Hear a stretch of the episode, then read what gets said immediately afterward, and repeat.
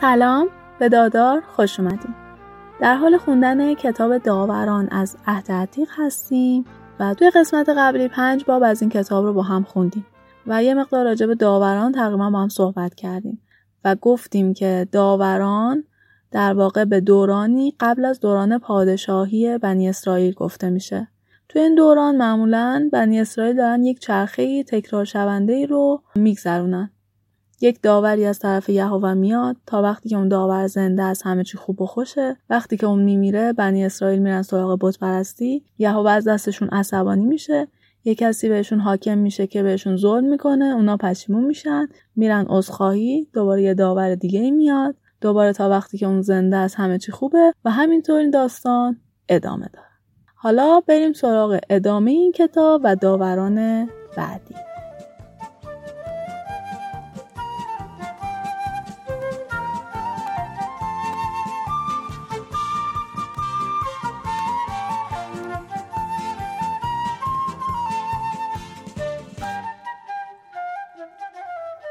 باب ششم یه بار دیگه قوم اسرائیل نسبت به یهوه گناه میورزن و یهوه اونها رو هفت سال به دست قوم مدیان گرفتار می‌کنه. مدیانی ها چنان بیرحم بودن که اسرائیلی ها از ترس اونها دیگه رفته بودن به کوه پناه برده بودن تو قار زندگی می‌کردن. وقتی اسرائیلی ها بز میکاشتن مدیانی ها و امالیقی ها و قبایل همسایه هجوم می و محصولات اونها رو تا شهر غزه نابود می‌کردن. گوسفندا و گاوا و الاغهای اسرائیلی ها رو هم به قارت می بردن و اصلا نمیذاشتن آزوغهی برای اونها باقی بمونه. دشمنان مهاجم با گله ها و خیمه ها و شترانشون اونقدر زیاد بودن که اصلا نمی‌شد اونا رو شمرد. مثل مور و ملخ به مزرعه ها حمله می‌کردن و همه محصولات رو از بین می بردن. اسرائیلیا دیگه از دست مدیانیا حسابی به تنگ اومده بودن و دوباره میرن پیش یهوه و گریه زاری می‌کنن. یهوه هم مثل همیشه یک داور یا یک نبی رو برای اونها میفرسته و میگه من شما رو از بردگی مصر نجات دادم. از دست مصریا و همه اونایی که بهتون ظلم می‌کردن. دشمنانتون رو از جلوی روی شما کنار بردم و سرزمین اونها رو به شما دادم. بهتون گفتم که من یهوه خدای شما هستم و شما نباید خدایان قبیله های اطرافتون رو بپرستین. ولی شما چی کار کردین؟ گوش ندادین. روزی فرشته یهوه میاد زیر درخت بلوطی که در افره در مزرعه یوآش بوده. اونجا میشینه. جد اون پسر یوآش مخفیانه و دور از چشم مدیانی ها داشت گندم میکوبید که فرشته یهوه به اون ظاهر میشه و میگه ای مرد شجاع یهوه با توست جد اون میگه ای سرورم اگه یهوه با ماه چرا این همه به ما ظلم میشه؟ اون همه معجزه ای که اجداد اون بر ما تعریف کردن کو؟ مگه یهوه اجداد ما رو از مصر بیرون نیاورد؟ پس چرا حالا ما رو ترک کرده و ما تو دست این مدیانیا گیر افتادیم؟ یهوه رو به جدون میگه با همین قدرتی که داری برو اسرائیلی ها رو از دست مدیانی ها نجات بده. من هستم که تو رو میفرستم. اما جدون در جواب میگه ای یهوه من چطور می‌تونم اسرائیل رو نجات بدم؟ در بین همه خاندانهای قبیله منسی خاندان من از همه حقیرتره و در بین همه فرزندان پدرم من از همه کوچیکترم.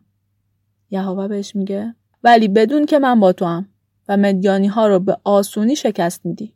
جد اون جواب میده اگه تو که با من داری حرف می‌زنی واقعا خود یهوه هستی و با من میای پس خب یه نشونه ای بده و اینو ثابت کن. خواهش می‌کنم همینجا بمون تا من برم و هدیه ای برات بیارم. یهوه میگه من همینجا میمونم تا تو برگردی. جد اون فوری میره خونش. یه بزقاله رو سر می‌بره و گوشتشو میپزه. با ده کیلو آردم چند تا نون فطیر درست می‌کنه. گوشت رو می‌ذاره تو سبد، آب گوشت رو توی کاسه میریزه و اون رو می‌بره پیش فرشته که زیر درخت بلوط نشسته. فرشته به اون میگه گوشت و نون رو روی صخره بذار و آب گوشت رو روی اون بریز. وقتی جد اون دستوراتش رو انجام میده فرشته با نوک اسای خودش گوشت و نون رو لمس می‌کنه و آتش از صخره بلند میشه. آتش که بلند میشه گوشت و نون بلعیده میشه و فرشته ناپدید میشه. اینجوری جدعون می‌فهمه که اون در حقیقت فرشته یهوه بوده و از ترس فریاد می‌زنه و میگه ای یهوه من فرشته تو رو روبروی خودم دیدم. یهوه بهش میگه آروم باش نترس تو نمیمیری. اگر یادتون باشه اینا یه عقیده ای دارن که اگر خدا یا فرشتش رو کسی ببینه میمیره. برای همینه که مثلا در حال است یا پشت پرده است و یا دیده نمیشه. و حالا داره یهوه بهش اطمینان میده که نترس نمیمیری. جد اون همون جای قربانگاهی برای یهوه می‌سازه و اونجا رو خداوند آرامش است نامگذاری می‌کنه. همون شب یهوه به جدون میگه یکی از گاوای قبیه پدرتو بگیر و قربانگاه بت بل رو که در خونه پدرت هست به اون ببند و اونو واژگون کن. بت چوبی اشیره رو هم که کنار قربانگاه هست بشکن و به جای اون یه قربانگاه برای یهوه خدای خودت روی اون تپه بساز و سنگهای اون رو هم به دقت قرار بده. بعد اون گاو رو به عنوان قربانی سوختنی به یهوه تقدیم کن و چوب بت اشیره رو برای آتش قربانگاه استفاده کن. جد اون ده نفر از نوکرانش رو برمیداره و هرچی رو که یهوه بهش دستور داده بود انجام میده. اما از ترس خاندان پدرش و سایر مردم شهر این کار رو توی شب انجام میده. صبح روز بعد وقتی مردم از خواب بیدار میشن می‌بینن که قربانگاه بت بل خراب شده و اثری هم از اشیره نیست. قربانگاه دیگه هم که آثار قربانی روی اون بوده رو می‌بینن. مردم از هم می‌پرسن یعنی کی این کارو کرده؟ بالاخره باید بفهمیم کار کیه. و وقتی بیشتر پیگیری می‌کنن می‌فهمن که کار جد اون پسر یواشه. با عصبانیت میرن و به یواش میگن پسر خودتو بیرون بیار. اون باید به خاطر خراب کردن قربانگاه بل و شکستن بت اشیره کشته بشه. اشیره با الفه ها با این نیست به معنی خانواده. اما یواش به همه کسانی که بر ضد اون بلند شده بودن میگه آیا بت بل محتاج شماست؟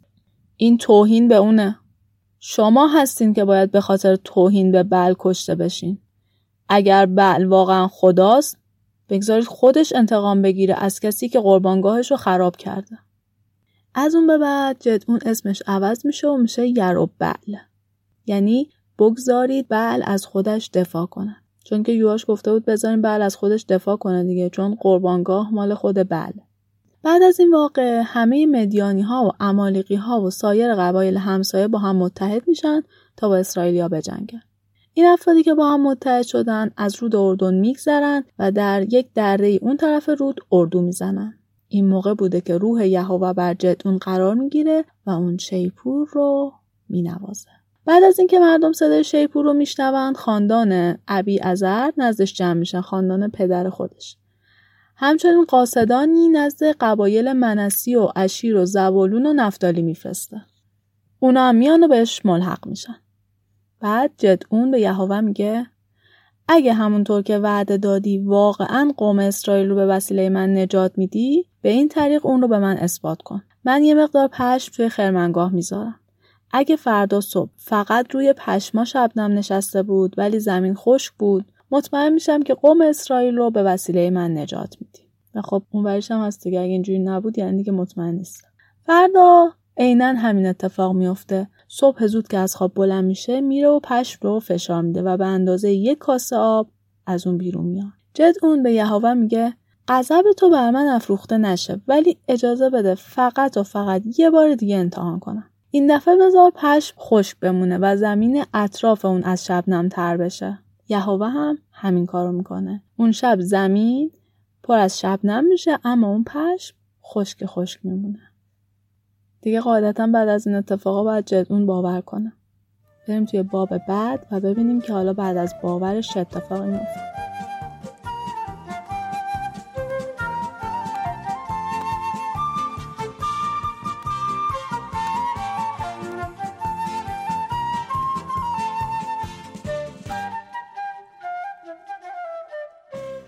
باب هفتم. جد اون با سپاه صبح زود حرکت می‌کنه و تا چشمه هرو جلو میره و همونجا اردو می‌زنه. مدیانی ها هم در سمت شمالی اونها در دره کوه موره اردو زده بودن. یهوه به جدون میگه عده شما زیاده. نمی‌خوام همه این افراد با مدیانیا بجنگن. مبادا که قوم اسرائیل مغرور بشه بگه این ما بودیم که دشمن رو شکست دادیم به افرادت بگو هر کی میترسه بره خونش بعد از اینکه جدون اینو میگه 22 هزار نفر برمیگردن و فقط ده هزار نفر میمونن تا بجنگن. اما یهوه به جدون میگه هنوزم عدتون زیاده. اونا رو پیش چشمه بیار تا به تو نشون بدم که کیا باید با تو باشن و کیا باید برگردن. پس جدون مردم رو می‌بره پیش چشمه. در اونجا یهوه بهش میگه اونا رو از نحوه آب خوردنشون به دو گروه تقسیم کن. افرادی که با کف دست آب رو جلوی دهانشون میارن و اون رو مثل سگ می نوشن از کسانی که زانو می‌زنن و دهانشون رو در آب می‌کنن جدا کن. بعد از اینکه این کار کردن تعداد افرادی که با دستشون آب میخوردن 300 نفر بودن. یهوه به جدون میگه من با همین 300 نفر مدیانیا رو شکست میدم و شما رو از دستشون نجات میدم. به بقیه بگو برن خونشون. جد اون کوزه ها و شیپورهای اونا رو جمع آوری می‌کنه و بهشون میگه برین خونتون. همین 300 نفر که انتخاب شدن که پیش من بمونن. شب که میشه در حالی که مدیانی ها در دره پایین اردو زده بودن یهوه به جدون میگه بلند شو. بلند شو الان به اردوی دشمن حمله کن. من اونا رو به دست تو تسلیم می‌کنم اما اگه میترسی اول با نوکر خودت مخفیانه به اردوگاه اونا برو. در اونجا به سخنانی که اونها میگن گوش بده. وقتی حرفای اونا رو شنیدی جرأت پیدا می‌کنی و بعد به اونا حمله می‌کنی. جد اون فوره غلامشو با خودش برمیداره و مخفیانه میرن اردوگاه مدیانی ها. مدیانی ها و امالیقی ها و بقیه قبایل مثل مور و ملخ تو اون وادی جمع شده بودن. شطوراشون هم مثل ریگ بیابون بیشمار بود.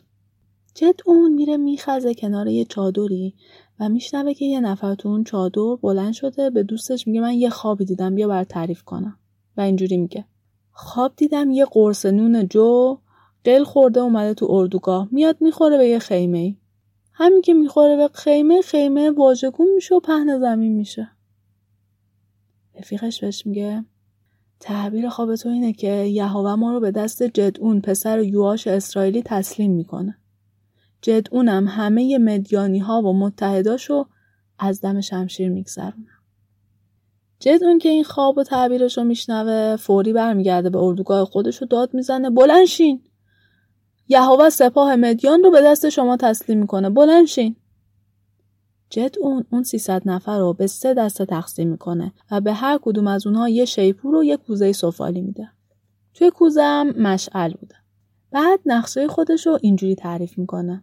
وقتی به کنار اردو رسیدیم به من نگاه کنید. هر کاری که من می‌کنم شما هم بکنید. به محض اینکه من و همراهانم شیپورها رو نواختیم شما هم در اطراف اردوگاه شیپور بزنید و با صدای بلند فریاد بزنید که ما برای یهوه و جدعون می جنگیم. نصف شب بعد از اینکه نگهبانا تعویز شدن جدعون به همراه صد نفر به کنار اردوی مدیان می‌رسه. ناگهان شروع می‌کنن شیپور زدن و کوزه ها رو شکستن. همین موقع دیویس نفر دیگه هم چنین کاری می‌کنن. در حالی که شیپورا رو به دست راستشون گرفتن و مشعل های فروزانی هم دست چپشون بوده. همه فریاد می‌زدن ما برای یهوه و جدعون میجنگیم. بعد از اون هر کدوم تو جای خودشون در اطراف اردوگاه وایستادن. در حالی که افراد دشمن فریاد کنان فرار می‌کردن. حالا چرا فرار می‌کردن؟ چون وقتی صدای شیپورها بلند میشه یهوه سربازان دشمن رو در سراسر اردو به جان هم میندازه. اونا تا جایی که می‌تونن دور میشن. بعد سپاهیان نفتالی و اشیر و منسی سپاهیان فراری مدیان رو تعقیب می‌کنن. اون برای ساکنان سراسر کوهستان افرایم پیغام میفرسته که گذرگاه های رود اردن رو تا بیت باره ببندن و نذارن که مدیانی ها از رودخونه عبور کنن و فرار کنن. همه مردان افرایم جمع میشن و همین کارو می‌کنن. دو تا از سردارای مدیانی هم به دست اسرائیلیا میافتن که هر دوشون کشته میشن.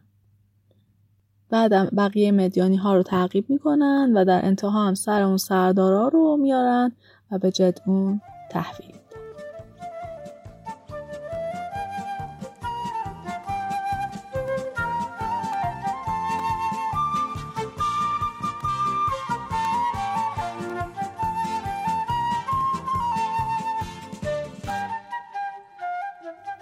باب هشتم. رهبران قبیله افرایم خیلی نسبت به جدعون عصبانی بودند و می‌گفتند چرا اول که به جنگ مدیانیا رفتی ما رو خبر نکردی؟ جدعون در جوابشون میگه خدا سرداران مدیان رو به دست شما تسلیم کرد. در مقایسه با کار شما من چیکار کردم؟ عملیات شما در آخر جنگ مهمتر از عملیات ما در اول جنگ بود. اونا هم وقتی میشنون آروم میشن. بعد جدعون و 300 نفری که همراهش بودن از رود اردن رد میشن با اینکه خیلی خسته بودن ولی هنوز هم دشمن رو تعقیب کردن و جدعون از اهالی سکوت غذا خواست و اونا گفت ما به خاطر تعقیب پادشاهان مدیانی خیلی خسته ایم. رهبران سکوت گفتن شما هنوز اونا رو نگرفتین پس ما به شما نون نمیدیم. جدعون گفت وقتی که یهوه اونا رو به دست من تسلیم کنه برمیگردم و گوشت بدن شما رو با خارهای صحرا میدارم. بعد میره پیش اهالی فنایل و از اونها نون می‌خواد. اما دوباره اونجا هم همین جوابو میشنوه و به اونها میگه وقتی که از این جنگ سلامت برگردم این برجتون رو منهدم می‌کنم. این موقع سرداران مدیانی که اینا دنبالشون بودن با 15 هزار سرباز باقی ماندهشون توی قرقور بودن. حالا اسم یه جاییه که دقیقا نمی‌دونم کجاست. از اون سپاه عظیم دشمن فقط همین 15 هزار نفر باقی مونده بودن. 120 هزار نفر کشته شده بودن. جد اون از راه چادرنشین ها به مدیانیا شبیخون می‌زنه و باز خود اون سردارا فرار می‌کنن. جد اون تعقیبشون می‌کنه اونا رو می‌گیره و سپاه رو به کلی تار و مار می‌کنه. بعد از اون وقتی که جدعون از گردنه حارس داشته برمیگشته در راه جوانی از اهالی سکوت رو می‌بینه. از اون می‌خواد که اسم رهبران و بزرگان شهر سکوت رو بنویسه. اونم اسم اونا رو که 77 نفر بودن می‌نویسه. جدعون میره پیش اهالی سکوت و به اونها میگه اینم همون رهبران مدیانی که به من تنه می‌زدین که نگرفتمشون و یادتونه که به ما که خسته و گرسنه بودیم نون ندادین. و بعد رهبران سکوت رو با خارهای صحرا مجازات می‌کنه تا درس عبرتی باشه برای اهالی اون شهر. بعدش هم میره به فنوئیل و همونطور که گفته بود برجشون رو خراب می‌کنه و همه مردمشون رو می‌کشه. جد اون رو به اون دوتا سردار می‌کنه و بهشون میگه اونایی که تو تابور کشتین کیا بودن؟ اونا میگن مثل شما و مثل شاهزاده ها بودن. جد اون میگه اونا برادرای من بودن.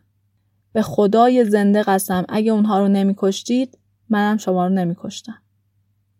بعد به یتر پسر بزرگش میگه که اون دوتا رو بکشه. ولی خب اون چون نوجوان بوده میترسیده و شمشیر نمی‌کشه.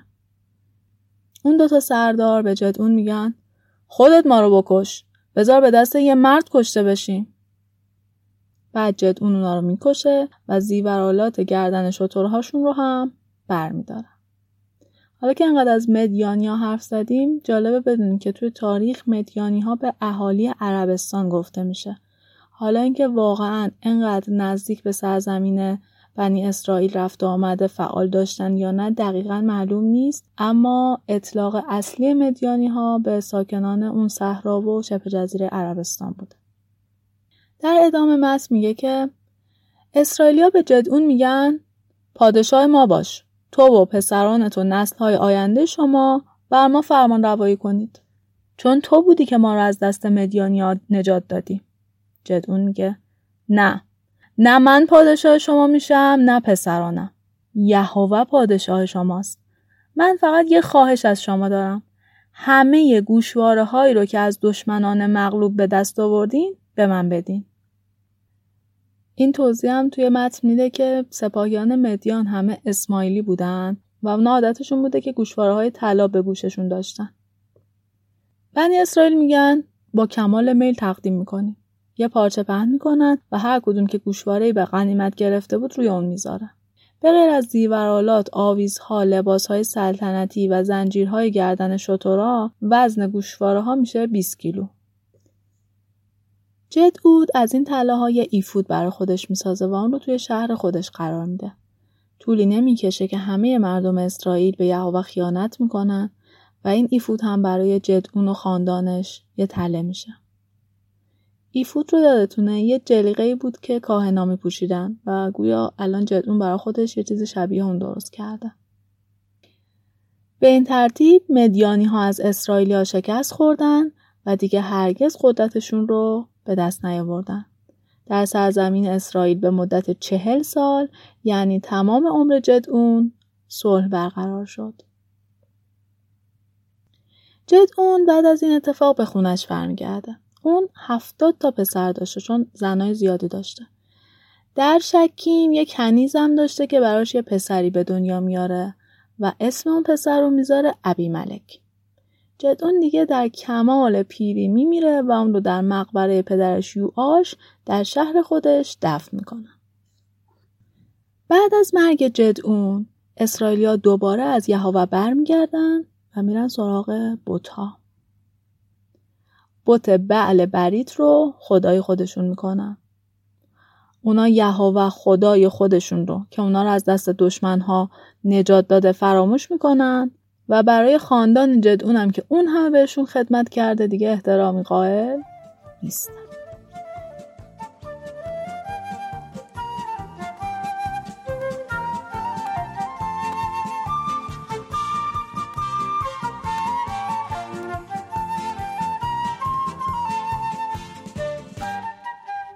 باب نهم یه روز ابی ملک به سر جدعون برای دیدن خاندان مادرش به شکیم میره. و به اونا میگه برید و به اهالی شکیم بگین آیا می‌خواد هفتاد تا پسر جدعون بر اونا پادشاهی کنن؟ یا فقط یه نفر؟ یعنی خودم که از گوشت و استخونه اونا هستم پادشاه باشم. وقتی اونا پیشنهاد ابی ملک رو با اهالی شهر در میون می‌ذارن اونا میگن آره خب از ابی ملک پیروی کنیم چون مادرش اهل شکیمه. اونا از بتخانه بله برید هفتاد مسخال نقره به ابی ملک میدن و اون افراد ولگردی رو برای اجرای مقاصدش اجیر می‌کنه. اونا رو با خودش برمیداره می‌بره خونه پدرش و اونجا روی سنگی هفتاد برادر خودش رو می‌کشه. اما یوتام کوچکترین برادرش خودش رو پنهان می‌کنه و زنده میمونه. بعد از اون همه اهالی شکیم کنار درخت بلوطی که در شکیم جمع میشن و ابی ملک رو به پادشاهی اسرائیل انتخاب می‌کنه.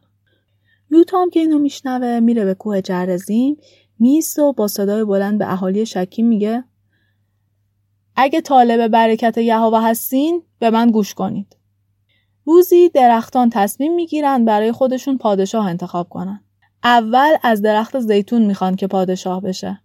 اما درخت زیتون قبول نمی‌کنه و میگه آیا درسته که من فقط به دلیل سلطنت بر درختان دیگه از تولید روغن زیتون که باعث عزت و احترام خدا و انسان میشه دست بکشم؟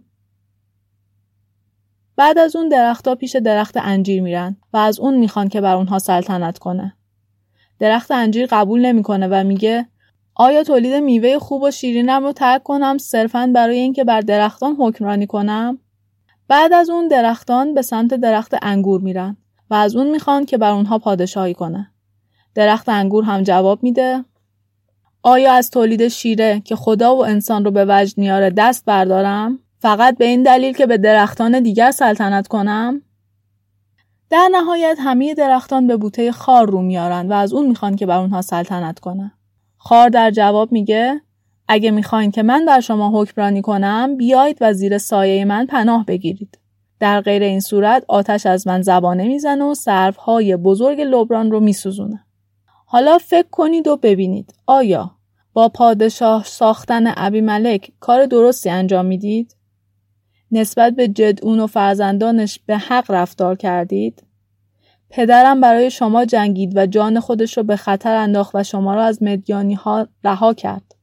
با وجود این شما علیهش قیام کردین و هفتاد پسرش رو روی یک سنگ کشتید و ابی ملک پسر کنیز پدرم رو به پادشاهیتون انتخاب کردین. فقط به خاطر اینکه با شما خیشاونده اگه یقین دارین که رفتارتون در حق جدعون و پسرانش درست بوده پس باشه. شما و ابی ملک با هم خوش باشید. اما اگه بر جدعون و فرزندانش ظلم کردید آتشی از ابی ملک بیرون بیاد. و اهالی شکیم رو بسوزونه و از اون هم آتشی بیرون بیاد که ابی ملک رو بسوزونه. بعد از اینکه حرفاش رو یوتام تموم می‌کنه از ترس اینکه برادرش اونو نگیره فرار می‌کنه و به بر میره و همونجا هم ساکن میشه. سه سال بعد از حکومت ابی ملک و رابطه بین ابی ملک و مردم رو به هم می‌زنه و اونها شورش می‌کنن. یهوه این کارو کرد تا ابی ملک و مردمان شکیم که اون رو در کشتن هفتاد پسر جدون یاری کردن به سزای اعمالشون برسن. اهالی شکیم افرادی رو بر قله کوها گذاشتن تا در کمین ابی ملک باشه و اونها هر کسی رو که اون از اونجا میگذشت تاراج می‌کردن. اما ابی ملک از این توته خبردار شد. همین موقع بود که جل پسر عابد با برادرانش به شکیم اومد. و تونست اعتماد اهالی شهر رو به خودش جلب کنه. در عید برداشت محصول که در بودکده شکیم برپا شده بود و مردم شراب زیادی خورده بودند به ابی ملک ناسزا گفتن و بعد از اون جلب مردم گفت ابی ملک اصلا کیه که به ما پادشاهی کنه؟ چرا ما باید خدمت گذار پسر جدعون و دستیارش باشیم؟ ما باید به جد خودمون هامور وفادار بمونیم. اگه من پادشاه شما بودم شما رو از شهر ابی ملک خلاص می‌کردم و به اون می‌گفتم که لشکرش رو جمع کنه و به جنگ من بیاد. وقتی که زبول حاکم شهر میشنوه که جل می‌خواد چیکار کنه خیلی عصبانی میشه. یه سری قاصدا رو میفرسته پیش ابی ملک و میگه جل پسر عابد و برادرانش اومدن که تو شکیم زندگی کنن و دارن مردم رو بر ضد تو تحریک می‌کنن. تو هم شبانه یه لشکر بردار بیا و در صحرا کمین کن صبح که هوا روشن شد به شهر حمله کن. وقتی که اون و همراهانش برای جنگ با تو بیرون اومدن اون چرا که دوست داری با اونا انجام بده. ابی ملک و دار و دستش شبانه آزم شکیم شدن و به چهار دسته تقسیم شدن. خلاصه شهر رو محاصره کردن. اونا جعل و دیدن که به طرف دروازه شهر اومد و اونجا ایستاد. و این موقع از کمینگاشون خارج شدن. وقتی جعل اونا رو دید به زبول گفت نگاه کن. مثل اینکه عدهای از کوه سرازیر شدن به طرف ما میان. زبور گفت نه این که تو می‌بینی سایه کوه هاست. بعد جل دوباره نگاه کرد و گفت نگاه کن عدهای از دامنه کوه به طرف ما میان. نگاه کن. زبول روشو به اون کرد و گفت حالا اون زبونت کجاست که می‌گفتی ابی ملک کیه که ما پادشاهی کنه؟ حالا اگه می‌تونی اون ناسزاها رو دوباره بگو. حالا برو با همون افرادی که بهشون فوش می‌دادی بیرون شهر بجنگ. جهلم مردان شکیم رو به جنگ ابی ملک می‌بره ولی ابی ملک اونو شکست داد و عده زیادی از اهالی شکیم زخمی شدن و در هر طرف تا نزدیکی دروازه شهر به زمین افتادن. ابی ملک به شهر برگشت و اونجا موند و زبول جعل و برادرش رو از شکیم بیرون کرد و دیگه نذاشت اون شهر بمونن. روز بعد مردان شکین تصمیم گرفتن به صحرا برن و خبر توطعه اونها رو به گوش ابی ملک برسونن. مردم به سه دسته تقسیم شدن و تو صحرا به کمین نشستن. وقتی اهالی شکیم از شهر خارج شدن، ابی ملک و همراهانش از کمینگاه بیرون اومدن و به اونا حمله کردن. ابی ملک و همراهانش به دروازه شهر هجوم بردن و دو دسته دیگه هم به مردان شکیم که تو صحرا بودن حمله ور شدن و اونا رو شکست دادن. جنگ تمام روز ادامه داشت تا اینکه بالاخره ابی ملک شهر رو تصرف کرد اهالی اونجا رو کشت و شهر رو با خاک یکسان کرد. ساکنان برج شکیم وقتی از این واقعه با خبر شدن از ترسشون به قلعه بوت بعل برید پناه بردن. وقتی ابی ملک شنید که اونا به اونجا رفتن با نیروهای خودش به اونجا رفت. یه شاخه های از درخت بریدن و اونا روی دوش خودشون گذاشتن. ابی ملک به همه همراهاش هم دستور داد که همین کارو کنن. هر یک هیزومی تهیه کردن روی دوششون گذاشتن و دنبال ابی ملک روانه شدن. هیزوم ها رو به پای دیوار قلعه روی هم انداختن و همه اونها رو آتش زدن. بنابراین همه مردان و زنانی که تقریبا هزار نفر بودن و به اون قلعه پناه برده بودن از بین رفتن. بعد از اون ابی ملک به شهر تاباس حمله کرد و اونجا رو تسخیر کرد. تو داخل شهرم قلعه محکم وجود داشت که همه اهالی شهر به اونجا فرار کردن. اونا درای اون قلعه رو محکم بستن و رفتن روی پشت بوم.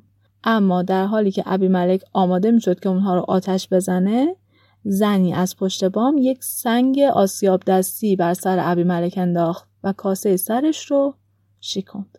ابی ملک فورا به یه جوونی که اونجا بوده و اسلحش پیشش بوده میگه شمشیرتو بکش و منو بکش مبادا که بگن ابی ملک به دست یه زن کشته شده اون جوونم شمشیرش رو به شکم ابی ملک فرو می‌بره و اون میمیره اسرائیلیا وقتی دیدن اون مرده به خونه هاشون برمیگردن و اینطوری یهوه ابی ملک و مردم شکیم رو به خاطر گناه کشتن هفتاد پسر جدعون مجازات می‌کنه.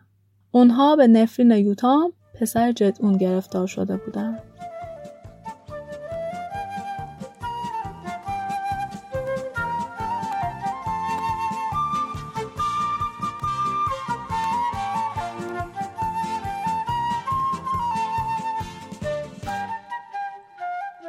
باب دهم. بعد از مرگ ابی ملک طولع پسر فعا برای رهایی اسرائیل بلند میشه. اون از قبیله یساکار بوده. ولی در شهر شامیر که جزء زمین های افرایم بوده زندگی می‌کرده. 23 سال رهبری اسرائیل رو به عهده می‌گیره و وقتی اون میمیره اونو در شامیر دفن می‌کنن. بعد از اون یائیر جانشینش میشه. یائیر از اهالی جلعاد بوده و 22 سال رهبر اسرائیل میشه. اون سی تا پسر داشت که دست جمعی بر سی اولاغ سوار می‌شدن. اونها در سرزمین جلعاد سی تا شهر داشتن که هنوز هم اسمشون هست شهرهای یائیر. وقتی یائیر میمیره اونو در قامون دفن می‌کنن. مردم اسرائیل یک بار دیگه از یهوه روگردان میشن و دوباره پرستش بعل و اشتارود و دوباره خشمگین شدن یهوه. یهوه فلسطینی ها و امونی ها رو بر اسرائیل مسلط می‌کنه. اونا بر اسرائیلی هایی که در سمت شرقی رود اردن بودن ظلم می‌کنن. امونی ها از رود اردن هم میگذرن و حتی به قبایل یهودا و بنیامین و افرایم هم هجوم می‌برن. اسرائیلیا 18 سال زیر ظلم و ستم قرار داشتن. بالاخره بنی اسرائیل به سوی یهوه برمیگردن و التماس می‌کنن که اون کمکشون کنه و نجاتشون بده. اونا اعتراف می‌کنن که یهوه نسبت به تو گناه کردیم. چون که تو ما رو ترک کردی ما بتها رو پرستش کردیم. یهوه بهشون میگه مگه من شما رو از دست مصری ها و اموری ها و امونی ها و فلسطینی ها و امالیقی ها نجات ندادم؟ مگه به وقت سختی ها به دادتون نرسیدم؟ شما منو ترک کردین. شما رفتین و خدایان دیگر رو پرستیدین. من دیگه به شما کمک نمی کنم. برید و از همون خداهایی که برای خودتون انتخاب کردین کمک بخوای. بذارین اونا هنگام سختی به دادتون برسن. بنی اسرائیل گفتن ما گناه کردیم. هرچی صلاح می‌دونی با ما بکن. فقط یه بار دیگه یه بار دیگه ما رو دست اینا نجات بده. بعد خدایان بیگانشون رو ترک می‌کنن و تنها خدای خودشون رو عبادت می‌کنن. یهوه هم به خاطر سختیایی که کشیده بودن ناراحت میشه و تصمیم می‌گیره که اونا رو نجات بده. در همین موقع سپاهیان امونی در جلعاد اردو زده بودند و آماده می شدن که به اردو اسرائیلی ها حمله کنند. رهبران اسرائیل از هم میپرسیدند کی باید فرماندهی ما رو به عهده بگیره؟ ما که الان فرماندهی نداریم که بتونیم بجنگیم. هر کسی که الان رهبر قوم بشه بعد از پیروزی رهبر مردم جلعاد میشه.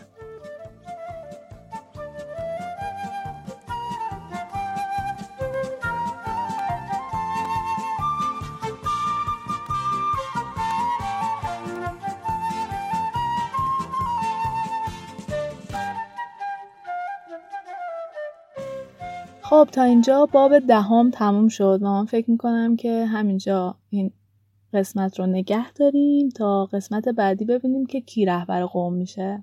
تا اپیزود بعدی مواظب خودتون باشین و خدا نگه